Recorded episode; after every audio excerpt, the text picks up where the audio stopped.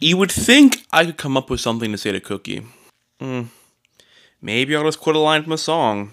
Should have know the difference. Uh, maybe that's her.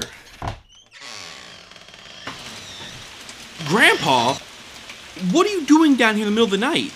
You know you have to watch yourself on the stairs. Everything's alright. That's all you ever say anymore. Come on, Grandpa, let me help you back upstairs. My poet. I'm not a poet, Grandpa. I'm just in a band. A singer. Singer. Oh.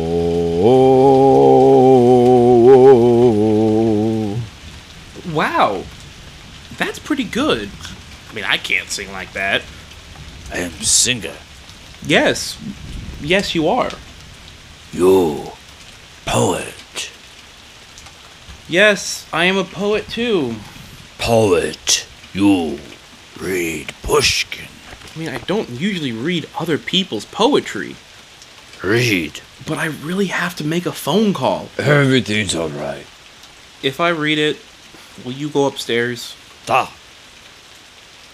Okay, let me see. Uh, this one? Da. Alright. Epigram to the Death of the Versemonger by Alexander Sergeyevich Pushkin. Dead Clit will miss the paradise. He planted sins a lot. Let the Lord forgive his enterprise, as was his verse forgot? My poet.